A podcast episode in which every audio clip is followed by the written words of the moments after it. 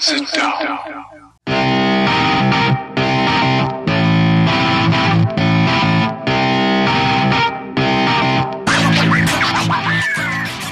Witam wszystkich i każdego z osobna.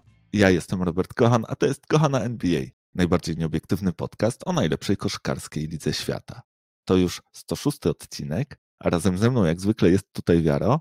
Siema Wiaro, co tam słychać u Ciebie w te soboty przedpołudnie? Siema Robert, cześć wszystkim. Wiesz co, no to już takie tak naprawdę pierwsze zimowe przedpołudnie w tym roku, czy drugie. Od wczoraj w Krakowie zawitała nam zima, śnieżkiem przypruszyło, skuło nam wszystko tutaj na biało. E, Także wiesz, no zmiany, zmiany, zmiany, można powiedzieć, przynajmniej pogodowe. Kolejna pora roku nadchodzi. Ja się akurat bardzo cieszę, sezon snowboardowy za pasem. A też oznacza to, że ma, będzie kilka fajnych rozrywek w NBA już niedługo. Christmas Day coraz bliżej, później All-Star Weekend. Jednym słowem, sezon w pełni. No, oznacza to też na pewno to, że będzie dużo bardziej ślisko na drogach, na chodnikach, co może skończyć się upadkiem. No i właśnie o wzlotach i upadkach w tej pierwszej części sezonu NBA chciałbym z Tobą porozmawiać. Tutaj na przykładzie jakby kilku drużyn, które póki co spisują się powyżej albo też poniżej naszych oczekiwań, takich jeszcze sprzed rozpoczęcia sezonu. No i oczywiście porozmawiamy o tym, czy gra tych drużyn to jest e, raczej trend, to jest coś, czego możemy się jakby dalej spodziewać, kontynuacji, czy lada moment to wszystko się skończy. E, Taki e, pomysł na, na dzisiejszy odcinek i pierwszą drużyną, o której chciałbym pogadać w kontekście jakby wzlotów, są Portland Trail Blazers, którzy z wynikiem 10-5 są na szczycie jakby konferencji zachodniej. No oczywiście trzeba pamiętać, że to jest dziki zachód i tu wszystko się może nam jeszcze zmierzyć. Clippers, którzy bodajże są na dziewiątym miejscu, są tylko półtorej wygranej w plecy właśnie za pierwszym Portland. No, ale Blazers od początku sezonu prezentują się naprawdę nieźle. No i właśnie, jeśli to wszystko ma niedługo prysnąć, no to chciałbym wykorzystać tę okazję, że właśnie zajmują to pierwsze miejsce na zachodzie, no i troszkę sobie o nich z Tobą dzisiaj porozmawiać. No bo rzeczywiście ta pozycja w tabeli wygląda naprawdę fajnie, tak? To 10 wygranych, 5 porażek. Oni bardzo dużo meczów grali z drużynami z zachodu, grali przeciwko zachodowi, tak? Aż bodajże 11 meczów, 8 wygranych i 3 przegrane mają właśnie przeciwko drużynom z zachodu. Ze wschodem grali tylko do tej pory 4 razy. No ale właśnie wśród tych drużyn z zachodniej konferencji, z którymi się mierzyli, to były między innymi trzy mecze z Phoenix i tutaj Blazers są 2-1, jeżeli chodzi o te pojedynki. No ale też między innymi wygrali z Nuggets. Nie wiem, czy ty pamiętasz, ale to była taka dosyć pokaźna porażka Nuggets, bo to tam chyba ponad 20 punktami was zlali. No ale właśnie, jeżeli chodzi o zaawansowane statystyki, jeżeli, jeżeli rzucić taką lupę na tę drużynę i przyjrzeć się właśnie na przykład jej zaawansowanym statystykom, no to ona prezentuje się absolutnie przeciętnie albo też wręcz słabo, można powiedzieć, tak? Bo oni są 15 ofensywą i 7 defensywą ligi, mają 12 net rating. Tak naprawdę na jaką statystykę byś nie spojrzał, to Portland albo jest w połowie stawki, albo jest w końcówce. Nie ma tak, żeby, że byliby gdzieś właśnie, no chyba tylko w tym defensive ratingu są w top 10. No i właśnie, Wiara, powiedz mi, jak to jest z tymi Blazers? Czy oni są tak dobrzy jak ich miejsce w tabeli, czy tak średni, jak, jak mówią te zaawansowane statystyki, a może nawet gorsi? Ha, wiesz co, no ja nie wiem, czy to akurat są takie główne mm, powody, który, którymi ja bym się tutaj kierował oceniając Blazers, bo zarówno twoje miejsce w standingsach, y, no to nie jest jednoznaczne z tym, jaką drużyną jesteś, nie można po prostu spojrzeć na standingsy i, i mieć od 1 do 15 posegregowane drużyny od najlepszej do najgorszej, to nie tak działa. E, No i zaawansowane statystyki to też nie jest oczywiście pełnia obrazu, nie? Też jest to jakiś tam tylko wycinek tego, tego, tego ogólnego tortu, jakim są Blazers. E, Ale już pewnie z tych dwóch rzeczy zdecydowanie bardziej bym się sugerował tymi zaawansowanymi statystykami. Natomiast ja patrzę na to dość prosto, tak? Drużyna Blazers mi osobiście jest nie dość, że bliska, to dobrze znana. Denver często z nimi grało i grywało i w playoffach mieliśmy z nimi różne walki, więc ja jakby dobrze znam tę drużynę, szczególnie odkąd tam jest Dame Lillard. E, No i co tam się wiele zmieniło, powiedz mi, w porównaniu do, do poprzednich lat, jeżeli o, tą, o, o tę drużynę chodzi? No, w tym roku jest Jeremy Grant, tak? No, no ale z drugiej strony nie ma CJ'a McColluma. Czy to jest ta zmiana, która sprawia, że Blazers nagle z drużyny, która no nie mogła się gdzieś tam wybić, grała mocno w kratkę i była takim, takim powiedzmy średniakiem z tych dobrych drużyn, tak? Owszem, Dame Lillard jest takim zawodnikiem, który jest groźny i, i, i który potrafi wygrywać mecze i potrafi wygrywać serie play, playoffowe, mm, no ale jednak tam zawsze było za mało tej pomocy dla niego. Zawsze to ci zawodnicy pokroju, nie wiem, Nurkicia, mm, no nie byli, nie byli na takim poziomie, żeby można było liczyć tutaj na jakieś e, solidne wygrywanie. E, na pewno Portland nigdy nie, nie, nie było jedną, może było jedną z wielu dobrych drużyn na zachodzie, ale na pewno nie było najlepszą drużyną na zachodzie.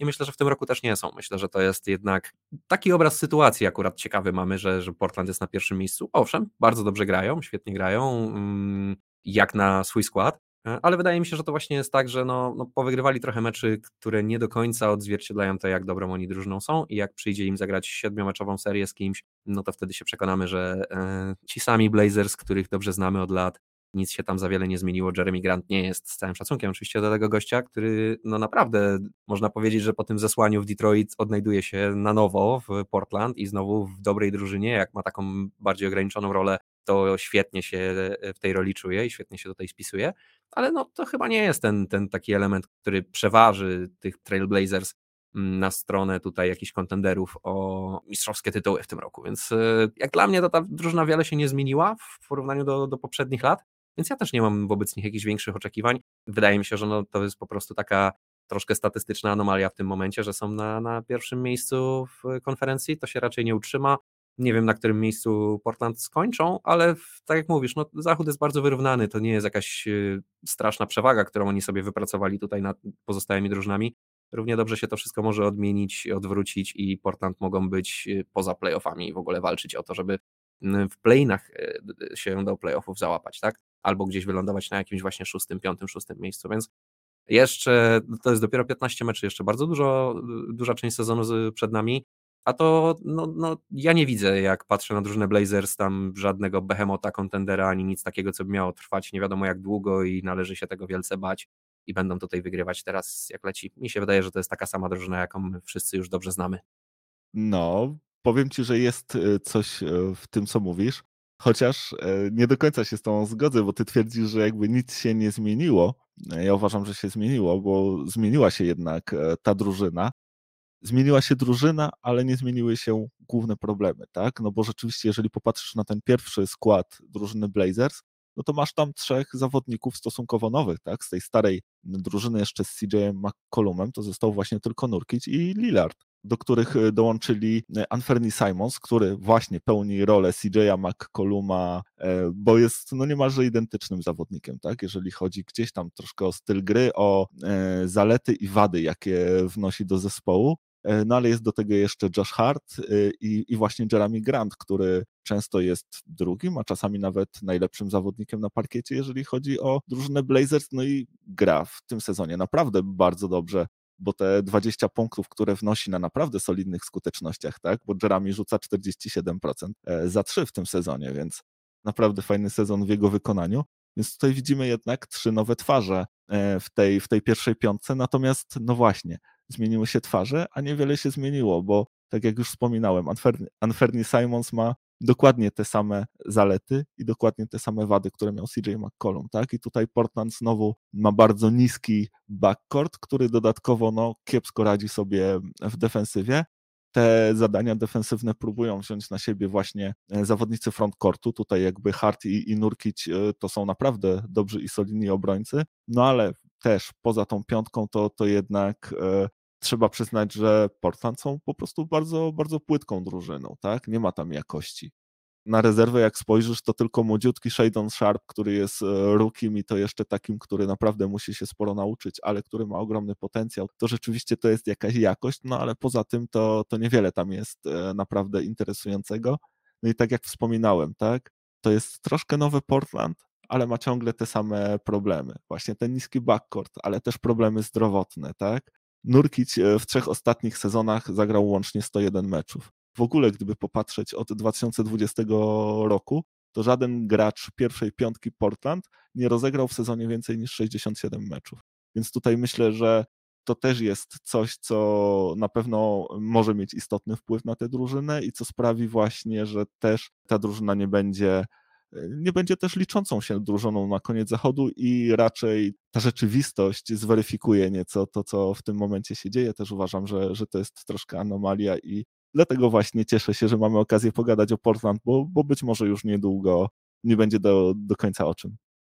No, zgadza się, aczkolwiek wiesz co, no to jest taka sama konwersacja trochę, jak mieliśmy przez ostatnie lata na temat Portland, nie? Bo tak jak mówisz, no niby się coś zmieniło, ale tak naprawdę niewiele się zmieniło, nie? Okej, okay, pierwsza piątka wygląda inaczej, ale w dużej mierze to jest ta sama drużyna, yy, oprócz faktycznie Jeremiego Granta, no i Hart też tam jest w miarę nowy, no ale to co to są za zmiany? No to nie są zmiany, które wiesz, jakby no twoim najlepszym zawodnikiem jest Dame Lillard, tak? No i kto jest drugim twoim najlepszym zawodnikiem w tym momencie? Kogokolwiek byś nie wymienił, no to ta dwójka to jest bardzo mało jak na zachód dzisiaj. A już nie mówiąc o tym, że trzeba jeszcze, jak się z tego zachodu wyjdzie, to jeszcze trzeba zagrać z kimś ze wschodu. No i to już w ogóle nie widzę tego dla Portland. Także mm, no, ładnie to podsumowałeś, że to niby jest y, nowa drużyna, ale tak naprawdę ta, te same problemy. Mm, mi się wydaje, że to, to, to obserwujemy po prostu kolejną wersję tego samego kolejny raz y, gra ta sama orkiestra. No, może, może muzyka jest trochę inna, może piosenki są trochę inne, ale, ale w sumie to jest jedno i to samo, więc ja tutaj nie mam tak samo jak i te jakichś wielkich oczekiwań co do Portland. Wydaje mi się, że to mm, no, no chwilowo mamy taką okazję faktycznie, żeby sobie o, nich pogadać. Chwilowo są na szczycie konferencji zachodniej, no ale raczej się to nie utrzyma do, do, do końca sezonu. No bo z czego tak naprawdę, nie? No, to może być taki wzlot i kara i za chwilę Portland mogą rzeczywiście gdzieś tam runąć w te dolne rejony, bo tak jak wspomniałem już na początku, tak ciasno, ciasno tam bardzo na zachodzie i wystarczy losing streak 3-4 mecze i po prostu lecisz na łeb na szyję w tej tabeli. E, słuchaj, drugim zespołem, e, o którym chciałbym z tobą porozmawiać w kontekście wzlotów są i nie wierzę, że to mówię, Sacramento Kings to jest właśnie ten moment, kiedy możemy pogadać w końcu o Kings w bardzo pozytywnym e, kontekście, no bo jest to druga drużyna Pacific Division w tym momencie. Są tylko bodajże jedną wygraną e, za Phoenix, osiem wygranych, sześć porażek, 8-2 e, w ostatnich 10 meczach i win streak 5 gier z rzędu, tak? Wygrali Sacramento Kings. No i właśnie w przeciwieństwie do drużyny Blazers, te zaawansowane statystyki ich e, no, kochają, można powiedzieć, bo oprócz defensywy, która wygląda w tym momencie fatalnie, ale to też będziemy sobie mogli o tym porozmawiać, jak to z tą defensywą będzie. Natomiast są 26. drużyną, jeżeli chodzi o defensive rating. Natomiast te ofensywne, no to to jest w tym momencie coś niesamowitego, bo są drugą najlepszą ofensywą ligi, mają siódmy najlepszy net rating. Jeżeli chodzi o effective field goal percentage, są na pierwszym miejscu, a jeżeli chodzi o true shot percentage, są na drugim miejscu, tak? To samo w asystach. Zawsze gdzieś tam w top 5 Sacramento Kings e, się meldują, więc właśnie oprócz e, tej defensywy wszystkie ich e, statystyki wyglądają naprawdę super. No i oprócz tego fantastycznie się ich ogląda, bo ta drużyna ma tyle radości w grze. Rzeczywiście widać trochę gdzieś tam tą nową rękę Mike'a Browna, tak, w tej drużynie. To jest jednak trener, który spędził mnóstwo czasu z Golden State Warriors i powiem ci, że to dzielenie się piłką Sacramento Kings e, wygląda naprawdę przyjemnie dla oka.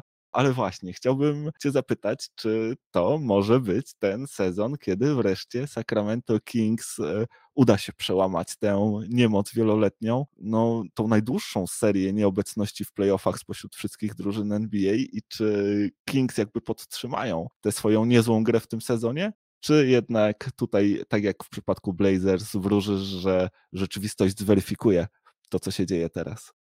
Wiesz co, myślę, że tutaj jakby mamy do czynienia z innym przypadkiem trochę, że tutaj Portland jest ewidentnie na wyrost. Nie? Są na miejscu, na którym nie powinni być i nikt ich tam nie widział. Um, dla Kings to co, to, co teraz jakby ich pozycja w tym momencie w, w tabeli, czy też, czy też w jakimś tam ogólnym rankingu drużyn, jaki sobie gdzieś tam wyobrażamy ja i ty, nie jest, myślę, jakoś wielce na wyrost, to jest po prostu jakby ich najlepszy scenariusz, tak? Czyli jeżeli wszystko idzie super fajnie i, i, i to jest ich jakiś sufit, tak bym to nazwał, nie? To jest ich potencjał tej drużyny. Bo mi się nie wydaje, że ich stać na wiele więcej niż to, co pokazują w tym, w tym momencie. Mi się wydaje, że to jest jakby taka ostateczna forma tej drużyny. To, co mówisz, właśnie tam jest bardzo dużo fajnej chemii w tym momencie, fajnie to wygląda, dzielą się chłopaki piłką, grają grają razem, grają zespołowo. Nie wydaje mi się, żeby to było jeszcze jakoś wielce dużo miejsca do poprawy. No oczywiście obrona, ale obronę trzeba mieć kim grać. Ja nie jestem do końca przekonany, czy jeden off-night mm, to jest dość, żeby, żeby być dobrą defensywnie drużyną. Mm, chociaż kto wie, no, no tutaj akurat trener z, przyszedł z Golden State, gdzie Golden State jakbyś spojrzał na mm, ich zespoły, to też były jakby personalnie nie, nie powiedziałbyś, że o, to, to jest najlepsza obrona ligi, a się jakby nie było w statystykach to sprawdzało, tak? Golden State zawsze było czołową defensywą ligi, jak nie najlepszą, to jedną z dwóch, trzech najlepszych defensyw ligi, oczywiście w tych swoich mistrzowskich sezonach. Więc wiesz, to mm, no, potrafią grać, e, grać obronę tam. Na, tak jak tutaj mówisz, Mike Brown trochę się naoglądał tej drużyny i, i tro, trochę czasu z nią spędził, jakby nie było. Więc na pewno wszystkie te dobre mm, nawyki i, i schematy, inne drobne rzeczy, które może tutaj mógł wyciągnąć i przenieść do, do Sacramento, to dokładnie to zrobił. Zobaczymy, zobaczymy, czy ten personel jest w stanie obronę grać. Ja mam ogromne tutaj zastrzeżenia i ogromne znaki zapytania mm, co do tego, czy oni mogą się wzbić jeszcze na jakiś wyższy poziom niż to, co prezentują. Moim zdaniem to jest jakby taka właśnie ostateczna forma tej drużyny. No i słuchaj, no tak jak mówisz, fajnie się to ogląda, przyjemne to jest dla oka. Jak bardzo to będzie wygrywać, mi się wydaje, że to będzie tak właśnie trochę ponad 500, czyli, czyli no w tym momencie są 8-6. Jakby się to skończyło jakimś takim bilansem, wiesz, 46 zwycięstw, to myślę, że byliby tam bardzo zadowoleni w Sacramento i faktycznie realne szanse na to, że ten streak niebycia w playoffach upadnie. No ale z drugiej strony to jest Sacramento Kings, więc wiesz, no nigdy nie wiadomo, tam się wszystko może wywrócić do góry nogami w każdej chwili, ta drużyna może się rozpaść, może ktoś ją sprzedać, może wyprzedać nie wiem, Diarona Foxa i Sabonisa, bo stwierdzą, że, mm, że do niczego ta drużyna nie, nie, nie, dojdzie, albo będą mieli jakieś, no wiesz, no to, to są Kings, no jak, jak ma się wydarzyć coś, czego nikt się nie spodziewa i co przekreśli twoje szanse na jakiekolwiek wygrywanie, no to Kings są głównym podejrzanym mm, zaraz po New York Knicks, tak, w tej lidze. Także no, no wciąż, chuchajmy, dmuchajmy, raczej bym się tutaj jakoś wielce nie podniecał, bo też nie chcę tego w żaden sposób zapeszać. Ja mam ogrom sympatii do kibiców Kings, naprawdę ogrom i, i, i współczuję, że muszą cały czas oglądać tę drużynę, która nic nie potrafi ugrać.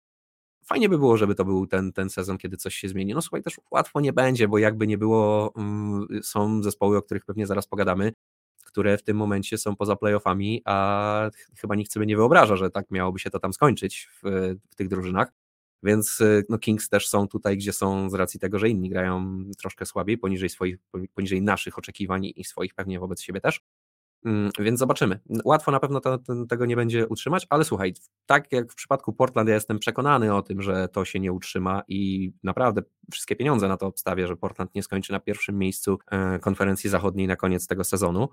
Tak, y, jeżeli, jeżeli Kings skończyliby ten sezon na szóstym miejscu, to owszem, byłaby to niespodzianka, ale jakaś taka, wiesz, realna, no w zasięgu myślę tej drużyny. To jest taka niespodzianka, o którą śmiało mogą sobie to gdzieś tam napisać u siebie w szatni, że to jest nasz cel, dążyć do tego i, i myślę, że mają duże szanse, y, jeżeli oczywiście utrzymają to, tą, tą grę mm, na to, żeby ten cel osiągnąć. I być może w końcu zobaczymy Sacramento Kings w playoffach, kto, kto wie, byłoby całkiem miło.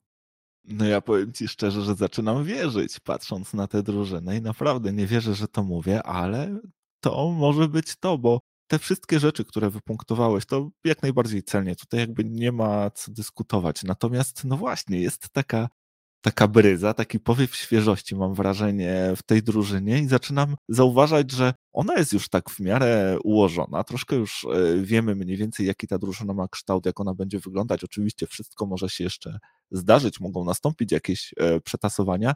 Natomiast wydaje mi się, że w końcu też znaleźli właśnie trenera, z którym e, powinni mieć nić porozumienia. Wreszcie ta drużyna naprawdę zaczyna ciężko pracować, zaczynają przynosić zaczyna przynosić to wyniki. I widzimy też, że to wpływa właśnie na, na chemię w tej drużynie, bo przynajmniej jak się obserwuje tych zawodników na parkiecie, to ja mam wrażenie, że oni się lubią i że im się dobrze po prostu gra ze sobą. I myślę, że tutaj właśnie ogromna w tym wszystkim zaleta Majka Brauna, który no, przyszedł do tego zespołu i od pierwszego dnia zaczął naprawdę solidnie tam sprzątać i, i solidnie harować wziął chłopaków, po prostu zaczął orać nimi pole, że tak powiem, na, na treningach, kazał im e, biegać i naprawdę no, nie oszczędzał ich, ich za bardzo. E, zresztą to, co wspominałeś o tych swoich obawach, jeżeli chodzi o defensywę Sacramento Kings, to, to tutaj jakby pełna zgoda, że rzeczywiście oni, e, jeżeli chodzi o taki indywidualny profil zawodników, to świetnych defensorów ciężko tam szukać. Mówi się o Davionie Michelu, ale tego też e, no, nie widać tak, tak do końca po nim ostatnio, jednak e, spodziewałem się dużo więcej i, i że będzie większą bestią w obronie. Natomiast mam wrażenie, że właśnie Mike Brown będzie w stanie nauczyć ich tej defensywy zespołowej i nawet jeżeli oni jakby indywidualnie nie będą ponadprzeciętni, to mogą spróbować być chociaż przeciętną defensywą dzięki temu zespołowemu zaangażowaniu, tak? Dzięki temu, że będą po prostu wiedzieli, jak mają się zachować i że będą potrafili inteligentnie w tej defensywie grać. No i właśnie będziemy też rozmawiać o Warriors, tak? Bo Mike Brown był w sumie w Warriors specjalistą od defensywy i to on był w głównej mierze odpowiedzialny za to, że ta defensywa była zawsze właśnie na topie. I dlatego liczę, że, że tutaj jakby jego przeprowadzka do Sacramento też gdzieś tam na tej defensywie się odbije. Oczywiście e, dużo trudniej jest zbudować tę defensywę zespołową. To wymaga czasu, natomiast ten potencjał ofensywny, który w tym momencie pokazują E, Sacramento Kings wydaje mi się daje im ten czas i może się okazać, że rzeczywiście ta e, skuteczność wygrywania, jaką prezentują do tej pory, będzie w stanie się utrzymać do końca sezonu i, i, zobaczymy coś naprawdę fajnego w przypadku Sacramento Kings, bo jak mówię, to jest naprawdę fajna drużyna, tak? Świetny sezon Diarona Foxa, póki co 25 punktów, 5 biurek, 6 asyst, 55% z pola, 37 za 3. Do tego jest, jeśli się nie mylę, liderem, jeżeli chodzi o punkty zdobywane w sytuacjach tak zwanych klacz. E, żaden e, z graczy jakby nie, nie zagrał tyle minut w klaczu, nie zdobył tyle punktów e, w tych sytuacjach klaczowych i na tak wysokich skutecznościach. Kings tutaj mieli sporo tego typu momentów w tym sezonie i radzili sobie w nich naprawdę nieźle. Zresztą z jednej wygranej zostali obrabowani, kiedy Kevin Huerter został ewidentnie, przynajmniej moim zdaniem, faulowany przy próbie rzutu za trzy, czego sędziowie nie chcieli zobaczyć. Zresztą e, sam Huerter też bardzo mi się podoba e, właśnie w Sacramento. No chłopak rzuca 50% za 3 w tym sezonie przy siedmiu próbach na mecz. To jest coś, co ja chcę po nim e, obserwować. Wracając do Foxa, to powiem Ci szczerze, że nie zdziwiłbym się, gdyby ten gość został All-Starem w tym sezonie. Bo jeżeli Sacramento będą tak grali, jeżeli Fox utrzyma tę formę, to ja nie zdziwię się, jeżeli właśnie dostanie nominację do, do, do swojego pierwszego meczu All-Star.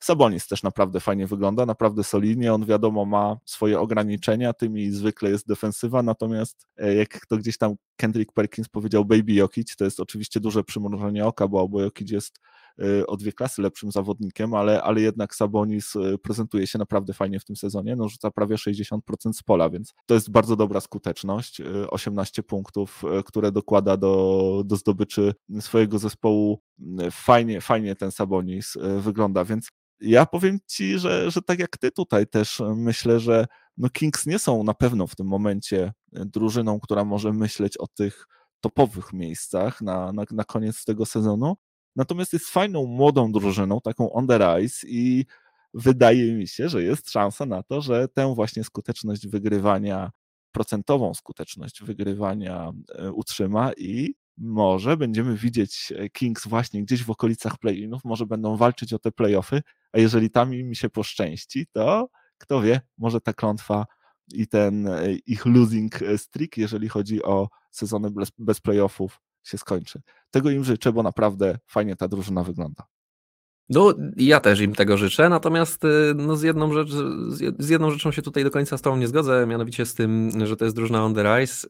Ja bym bardziej mówił, że jak nie teraz, to kiedy. Wydaje mi się, że to jest y, no, ciężko oczekiwać, że Diaron Fox zagra lepszy sezon niż gra w tym sezonie. Ciężko oczekiwać, że w ogóle Sacramento Kings w tym składzie, w którym grają w tym momencie i w tej kompozycji drużyny mogą w ogóle zagrać jeszcze, mogą grać jeszcze lepszą koszykówkę niż grają w tym momencie.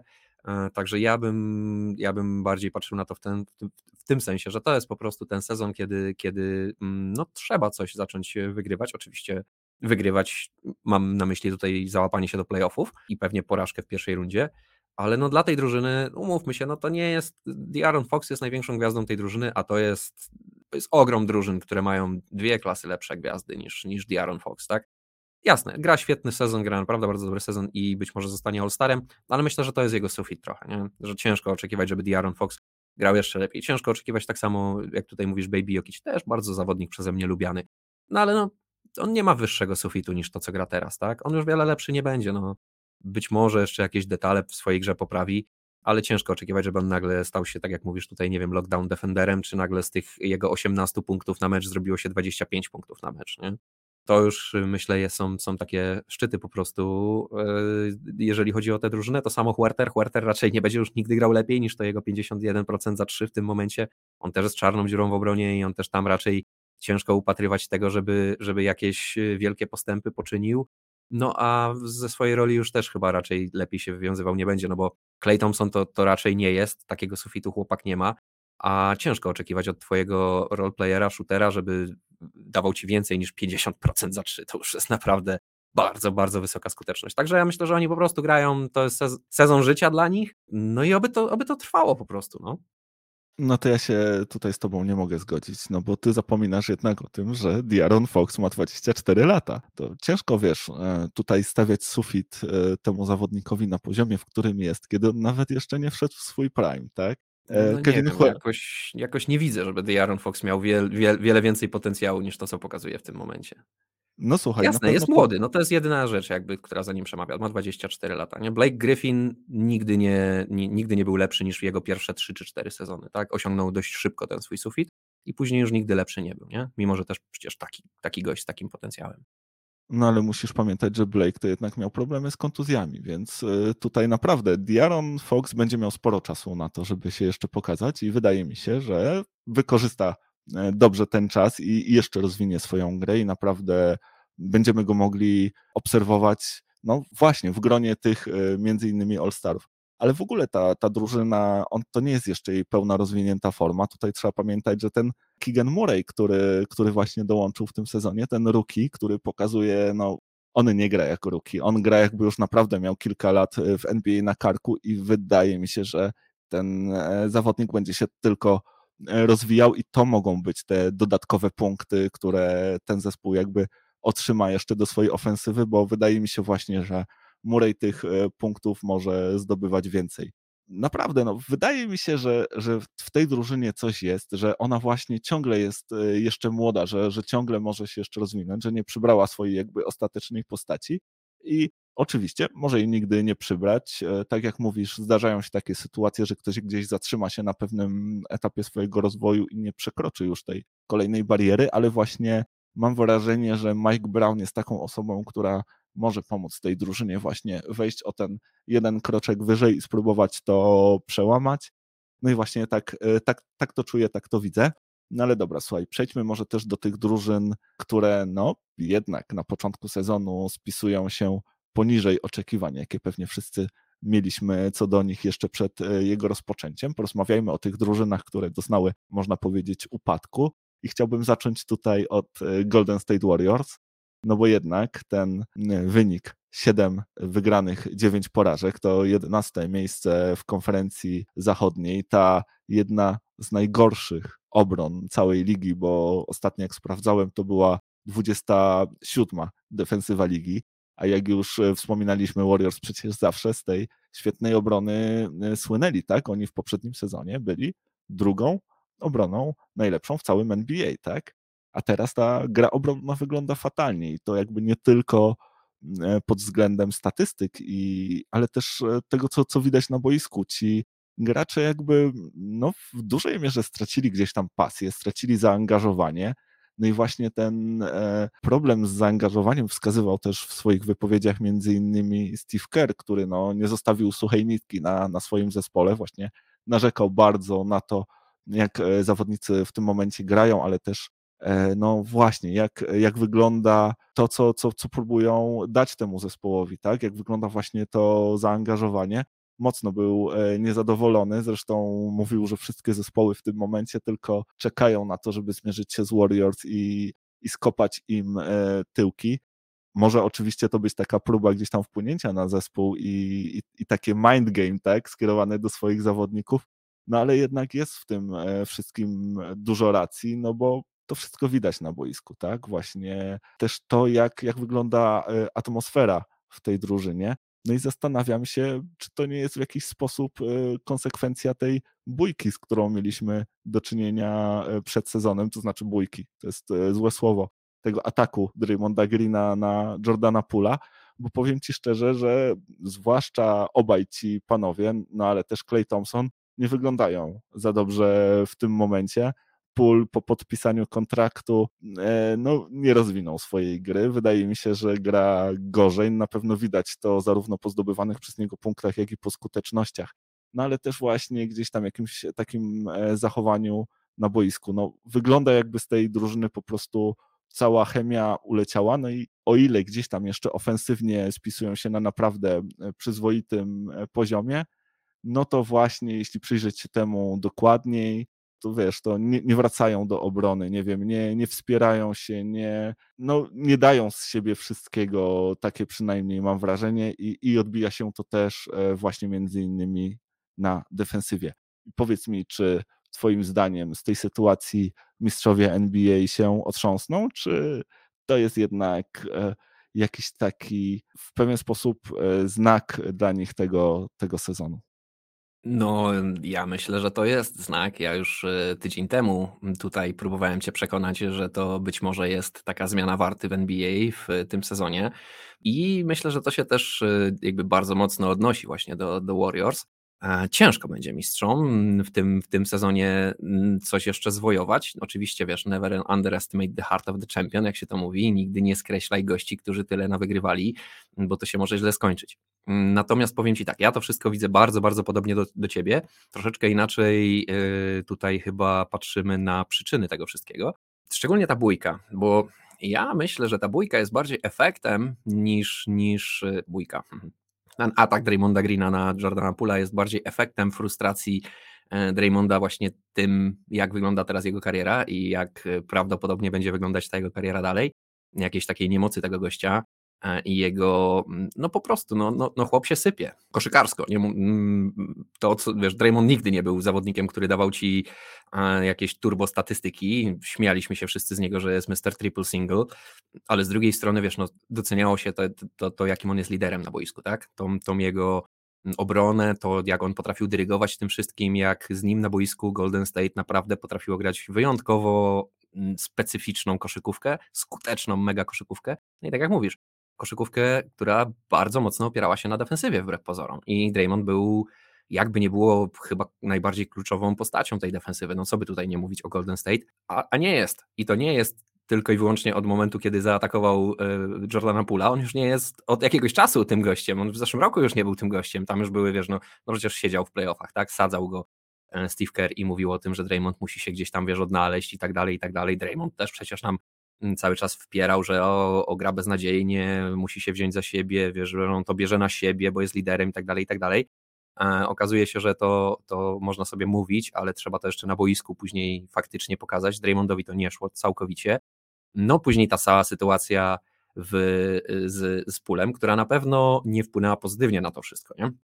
To na pewno jeszcze tylko i wyłącznie popsuło dodatkowo wszystko to, co się działo, ale myślę, że to było właśnie takim wynikiem tego, że tam już i tak był ferment że tam już tak nie, nie działo się dobrze. Draymond Green nie był zadowolony, bardzo mocno dawał to wszem i wobec do, do, do, do odczuć jakby wszystkim. Wiesz, no też cała sytuacja z tym kontraktem, że on go nie dostał, Jordan Poole dostał kontrakt, wszyscy podostawali kontrakty, tylko nie dostał go Draymond, tak? Źle się dzieje w tej drużynie. Clay Thompson też nie jest tym samym gościem, którym jest. Ta ich ofensywa wygląda w tym momencie tak dobrze głównie dlatego, że Andrew Wiggins i Steph Curry grają fantastyczny sezon, obaj, nie? Wiggins też naprawdę dobre zawody w tym sezonie gra i na tym się to tak naprawdę opiera. No i to, na co tak naprawdę Warriors liczyli moim zdaniem, czyli ci młodzi zawodnicy, to się, to się na nic nie przekłada, tak? Ani Moody, ani Kaminga, ani, ani Wiseman, oni nic nie grają, nic nie pokazują, tak? Zresztą Wiseman to już chyba wylądował w Diligo, ile dobrze, mm, dobrze fakty kojarzę z, z tych wszystkich historyjek, które tam się dzieją w Golden State. Więc wiesz, no, z jednej strony stawiasz na, na szalce tutaj mm, całe to doświadczenie tego zespołu, wszystko to, co się nawygrywali, wszystko to, co było i jakim, jakim behemotem byli, jak potężni byli, całą tą rewolucję, którą, którą wprowadzili do koszykówki, plus Stefa Kerego i Andrew Wigginsa, którzy grają fantastyczny sezon, no plus ten potencjał tej, tej drużyny, który niby cały czas tam jest, tak, Clay Thompson, Draymond Green, cała reszta, jak się wezmą do roboty i zaczną grać to, co w zeszłym roku, no to znowu mogą wygrać mistrza, tak, by się przynajmniej wydawało. No ale z drugiej strony te wszystkie problemy, które postawisz tutaj na tej drugiej szalce, ta defensywa, to, że Steve Kerr już się musi chwytać różnych czary mary i tak jak mówisz, mm, y, jakichś takich mind gamesów i innych tego typu rzeczy już za drzwiami gadanie nie działa, już musi powolutku gdzieś tam przemycać y, y, informacje do prasy. No przecież ostatnio też narzekał gdzieś na konferencji prasowej, no nie, nie powiedział Draymond Green, ale narzekał na to, że w drużynie nie ma kogoś, kto w krytycznych sytuacjach zebrałby drużynę do kupy, wziąłby, zrobił huddle, wziął wszystkich chłopaków y, głowami do siebie w kółku na środku boiska, pokrzyczał trochę na nich, wiesz, no, no, no wziął ich trochę za mordę, powiedział, co mają robić, nie? Że takiego zawodnika mu teraz brakuje. No to Draymond był tym zawodnikiem przez lata, nie? To była jego rola w drużynie. Więc można powiedzieć, że no niby nie powiedział Draymond Green, ale wiadomo o co chodzi. Eee, więc no to tak, no problemów co niemiara tutaj, jeżeli chodzi o, o Golden State. Eee, nie wiem, czy to się da jeszcze uratować. Nie wiem, czy, czy w tym momencie po tych wszystkich akcjach Pool dostał kontrakt, też już nie ma tej motywacji, którą miał wcześniej bardzo. On taki, wiesz, był też zadowolony z tego kontraktu, podobno przechwalał się mega, że zaraz będzie bogaty i tak dalej. No i widać, że jednak pieniążki były mocnym motywatorem chyba dla niego, bo jego gra wygląda słabo w tym sezonie.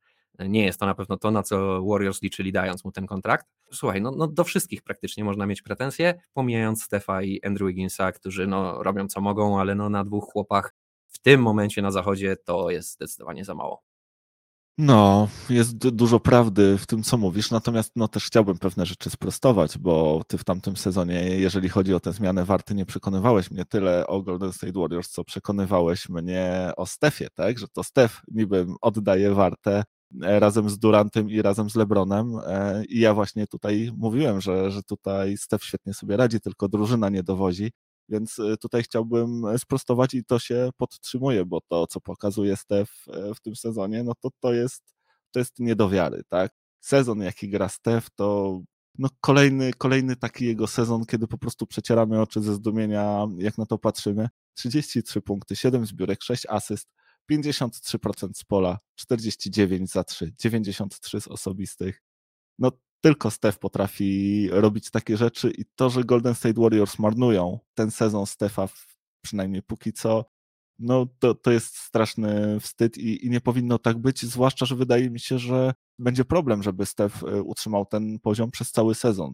To jest wyjątkowe, co Steph Curry teraz robi. No i właśnie, problem może być bardzo duży z utrzymaniem tego przez cały sezon, Natomiast w pełni zgadzam się e, z Twoją diagnozą, jeżeli chodzi o, o Draymonda Greena. Wydaje mi się, że tutaj właśnie ten przede wszystkim e, brak extension, tak? brak tego nowego kontraktu mocno odbił się gdzieś tam na, na jego psychice, bo on myślał, że jest na zawsze takim ważnym członkiem i ogniwem e, tej drużyny, a tymczasem okazuje się, że no właśnie, że Warriors e, myślą sobie, że jeżeli Draymond Green nie gra już na takim poziomie jak kiedyś, to, to pewnie można spróbować go wymienić, a jeżeli właśnie jeszcze do tego zaczyna sprawiać kłopoty, to tylko e, ułatwia nam decyzję. I myślę, że Draymonda to zabodło, no i właśnie on stracił gdzieś tam też tę pasję, przestał być tym klejem, który cementuje tę drużynę, a w sumie za to Golden State Warriors mu płacą, tak? No bo na pewno nie za te 7 czy 8 punktów na mecz, które zdobywa, tylko właśnie za to, żeby tym klejem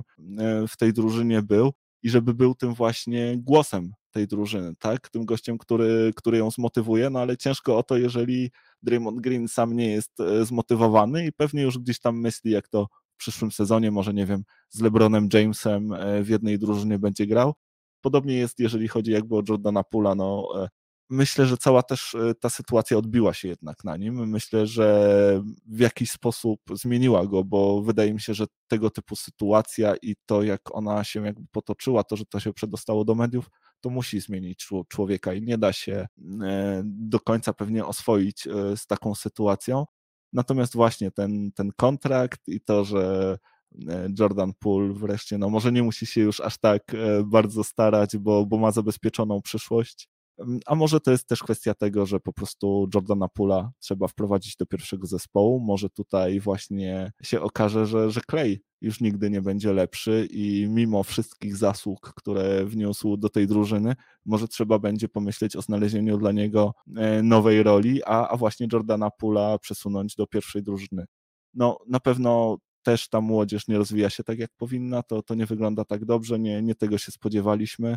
No i zobaczymy, jak to będzie z tą, z tą drużyną. No ja boję się, że Steph Curry nie utrzyma tej swojej gry, więc e, to jest też w sumie ostatni dzwonek e, dla Golden State Warriors, żeby się obudzili, żeby właśnie zaczęli grać lepiej, zwłaszcza zawodnicy typu Jordana Pula, żeby wzięli na siebie może troszkę więcej odpowiedzialności, żeby, żeby troszkę ciężej popracowali, bo no właśnie, są mistrzami, to też zobowiązuje do czegoś, tak? To zobowiązuje do tego, żeby próbowali to mistrzostwo obronić, a jeżeli spojrzysz na tę drużynę tak na papierze, no to wydaje mi się, że mają e, szansę, żeby, żeby o tym mistrzostwie marzyć i, i żeby w to wierzyć, i żeby powtórzyć gdzieś tam ten sukces. Oczywiście może nie są to największe szanse w całej lidze, ale jednak e, jest to fajna, solidna drużyna z ogromnym doświadczeniem, która no właśnie, może, może o tym mistrzostwie ostatecznie myśleć, więc ostatni, ostatni dla nich moment. No i może słuchaj, jeszcze tak szybciutko na koniec chciałbym pogadać o kolejnej drużynie gdzieś tam z tego e, grona upadków. E, no drużynie, która no drużynie, od której też dużo więcej oczekiwaliśmy e, jeszcze przed tym sezonem, zwłaszcza, że tutaj jakby popisała się jednym z największych trade'ów właśnie jeśli o off-season chodzi i sprowadziła do siebie Rudiego Goberta, tak, tę francuską wieżę, mowa o Minnesocie Timberwolves, no bo oni w tym momencie 7 wygranych, ale aż 8 porażek, 4-6 e, w ostatnich 10 meczach. No i z drużyny, która miała być wybitna, stali się po prostu drużyną przeciętną, tak? To wszystko wygląda tak, jakby te kawałki zupełnie do siebie nie pasowały, jakby nawet za sobą te kawałki, które tam są, nie przepadały. Karl Antony Towns wygląda jakby nie mógł się w ogóle odnaleźć. E, gra jeden ze swoich najsłabszych sezonów od rookie sezonu, co i tak gdzieś tam, jeżeli chodzi o Antonego Townsa, to te numery wyglądają naprawdę fajnie, ale no właśnie, nie gra tak jak, jak do tej pory, tak dobrze, na aż tak wysokim poziomie. Rudy Gobert stoi pod koszem i blokuje tam miejsce dla Antonego Edwardsa, który się dla niego denerwuje, a jednocześnie nie potrafi z Rudym Gobertem zagrać odpowiednio, bo kiepsko im wychodzą pick and role, które razem ze sobą grają. To też wynika z tego, że jednak Antony Edwards musi się jeszcze bardzo dużo nauczyć, jeżeli chodzi o podawanie, więc tutaj dużo takiego zamieszania, dużo takiego wywracania oczami, jakiegoś takiego braku zrozumienia między tymi zawodnikami. No a do tego dochodzi jeszcze D'Angelo Russell, który rzuca 40% z pola w tym sezonie i kiedy jest na parkiecie, to wydaje się raczej osłabieniem swojej drużyny niż e, jej wzmocnieniem. No i tak jak mówię, jeszcze do tego wygląda jakby wszyscy cały czas mieli do siebie jakieś pretensje, właśnie e, jakby nie mogli się dogadać. Co chwila, kiedy ktoś na kogoś krzyczy po nieudanej akcji, ten drugi odwraca się plecami albo właśnie wywraca oczami demonstracyjnie, e, pokazując co, co, co myśli o tego typu krzykach, więc może to wynika z braku sukcesów gdzieś tam na początku sezonu, może to się zmieni, może się ta drużyna scementuje, ale na razie wygląda to paskudnie ze strony Timberwolves i myślę, że niektórym ludziom po głowach chodzą już e, czarne scenariusze, bo ta drużyna zastawiła też, trzeba pamiętać, swoją przyszłość, tak? Po to, żeby ta, ta teraźniejszość była jak najlepsza. Jeżeli ten eksperyment się nie uda, to Timberwolves mogą być w sporych tarapatach. Mówisz, że tak yy, wszyscy mieliśmy dużo wyższe oczekiwania. No, może nie wszyscy, ja niekoniecznie. Słuchaj, to się nie może po prostu udać. No. To jest, to, to, to, to, to nie działa. No, to, są, to są rzeczy, które są złudne. E, Rudy Gobert jest mistrzem pustych statystyk. To jest gość, jakiś czas temu rozmawialiśmy o tym, nie pamiętam już, który to był mecz, e, ale to jest gość, który w którymś meczu zrobił 20 chyba dwie zbiórki, z czego 11 ofensywnych, nie? I jak patrzysz na to, to sobie myślisz, no kurde, dominujący, dominujący mecz gościa, nie? No wszystko zbiera. Z tych 11 ofensywnych zbiórek Rudy Gobert przez cały mecz w te 30 parę minut, które grał, zdobył 8 punktów. Z 11 ofensywnych zbiórek. Jakbym ci powiedział kiedyś, że Szak miał 11 ofensywnych zbiórek, to byś pomyślał, że z 60 punktów zdobył w tym meczu. 11 ofensywnych zbiórek, które się na 8 punktów przekłada, to nie jest, to, to, są puste statystyki. To znaczy, że on zbiera po to, żeby zbierać. Ktoś mi powie, no dobra, zbiera piłki, rozrzuca gdzieś na obwód, są z tego akcje, są z tego punkty. No nie ma, nie ma z tego ani asyst, ani punktów, ani nic więcej. To jest takie zbieranie, żeby zbierać i Rudy nie potrafi tego dobić i ktoś to w końcu zbiera z drużyny przeciwnej i leci akcja w drugą stronę. I tym sposobem Rudy potem ma 22 zbiórki. Anthony Edwards, jeszcze przed tym trade'em mm, Rudy'ego Goberta, zapytany gdzieś e, o Rudy'ego Goberta podczas jakiegoś wywiadu, powiedział, że on nie rozumie w ogóle, dlaczego wszyscy mają taką e, jest taka narracja na jego temat, że, że on jest takim świetnym obrońcą. Nie? Anton Edwards stwierdził, że on jak widzi Rudiego Goberta pod koszem, to wchodzi pod ten kosz mięciutko i leciutko i bardzo chętnie. I on mówi, że kompletnie tego nie rozumie. Teraz mu przyszło z gościem grać. Nie? Karl Anthony Towns cały czas gdzieś na konferencjach prasowych wypowiada się na temat, na temat Antmana, jaki to Antman jest nieprofesjonalny, jak to musi się jeszcze wiele nauczyć, jak to jest być gwiazdą w, w tej lidze, czego oczywiście Karl Anthony Towns powinien go nauczyć. Nie? Słuchaj, to, to się nie uda. to się po prostu nie uda. Jak ja widzę tę drużynę e, w którymś z ostatnich wywiadów znowu e, Antman powiedział, że jemu najlepiej się gra jak grają small ball w tej drużynie, więc jak dwóch jego teoretycznie najlepszych kolegów siedzi na ławce i on ma pełny parkiet i nie musi się przejmować, że pod koszem jest ośmiu gości, nie uda się ten eksperyment. Ja to już mówię. No. E, być może tam jeszcze będą jakieś podrygi tego wszystkiego, być może będą takie momenty, kiedy chłopaki złapią jakiś rytm i przez jakiś czas będą dobrze grali, ale w ten sposób ta koszykówka nie działa. Ja myślę, że też bardzo dobrze widać w tym momencie, po, tych, po tym jak Utah wytradowała e, Michela i Rudy'ego Goberta, kto ile wnosił do tego sukcesu w Utah i dlaczego tak naprawdę ta Utah nie była w stanie wygrywać. Nie? I, i chyba już wszyscy zgadzamy się co do tego, że, że to nie Donovan Mitchell był problemem w tej drużynie. Widzę, że w bifu z Rudim Gobertem. Och, e, jaką ciąg... ja mam stary wyżerę teraz. ciąg dalszy. No słuchaj, dużo jakby rzeczy tutaj powiedziałeś, e, no ale jednak mimo wszystko przypomnijmy sobie przed sezonem, ty mówisz, że się nie spodziewałeś e, po Minnesocie wiele, ale też chyba nie spodziewałeś się, że oni będą mieli losing record, tak? Bo jednak no, no ta, ta drużyna miała wygrywać trochę więcej meczów. Nie mówię, że tutaj miała od razu gromić wszystkich, czy że miała być jakimś, nie wiem, walcem, czy, czy kimś w tym rodzaju, czy może nawet dzikiem e, na, na, na poważnie, natomiast miała zdecydowanie tych meczów więcej wygrywać i bardziej gdzieś tam e, o to mi chodziło, że, że spisuje się po prostu poniżej oczekiwań. Natomiast e, wiele rzeczy, które wypunktowałeś, jest rzeczywiście prawdziwych moim zdaniem to, co jest e, tutaj jakby największym błędem i najtrudniejszym do, do odwrócenia, bo to mleko się rozlało, jest to, że mam wrażenie, że ta drużyna jest najzwyczajniej w świecie źle skonstruowana, tak? Że Rudy Gobert tutaj jakby zupełnie nie pasował, że oni właśnie mieli nowoczesnego centra, który potrafił e, grać e, na obwodzie i był takim matchup nightmare, jak to się mówi, dla zawodników drużyny przeciwnej, którym przyjdzie przeciwko niemu grać, bo nie dość, że świetnie rzuca trójki, że potrafi właśnie e, grać też piłką, to do tego mierzy prawie 7 stóp wzrostu, tak? Więc e, no, naprawdę ciężko przeciwko takiemu zawodnikowi grać. To wszystko też otwierało miejsce pod koszem dla Antonego Edwardsa, który mógł minąć właśnie jednym krokiem, jednym zwodem e, swojego obrońcę i, i po prostu mieć otwartą drogę na kosz. Teraz po sprowadzeniu Rudiego Goberta, no to do końca tak nie działa, jednak możesz spokojnie grać jednym zawodnikiem pod koszem, a, a na obwodzie kryć sobie Karla Antonego Townsa. A Rudy Gobert nie jest właśnie jakimś wyjątkowym zagrożeniem ofensywnym. On cię nie ukaże za to, że twój center nie jest może najlepszy na świecie.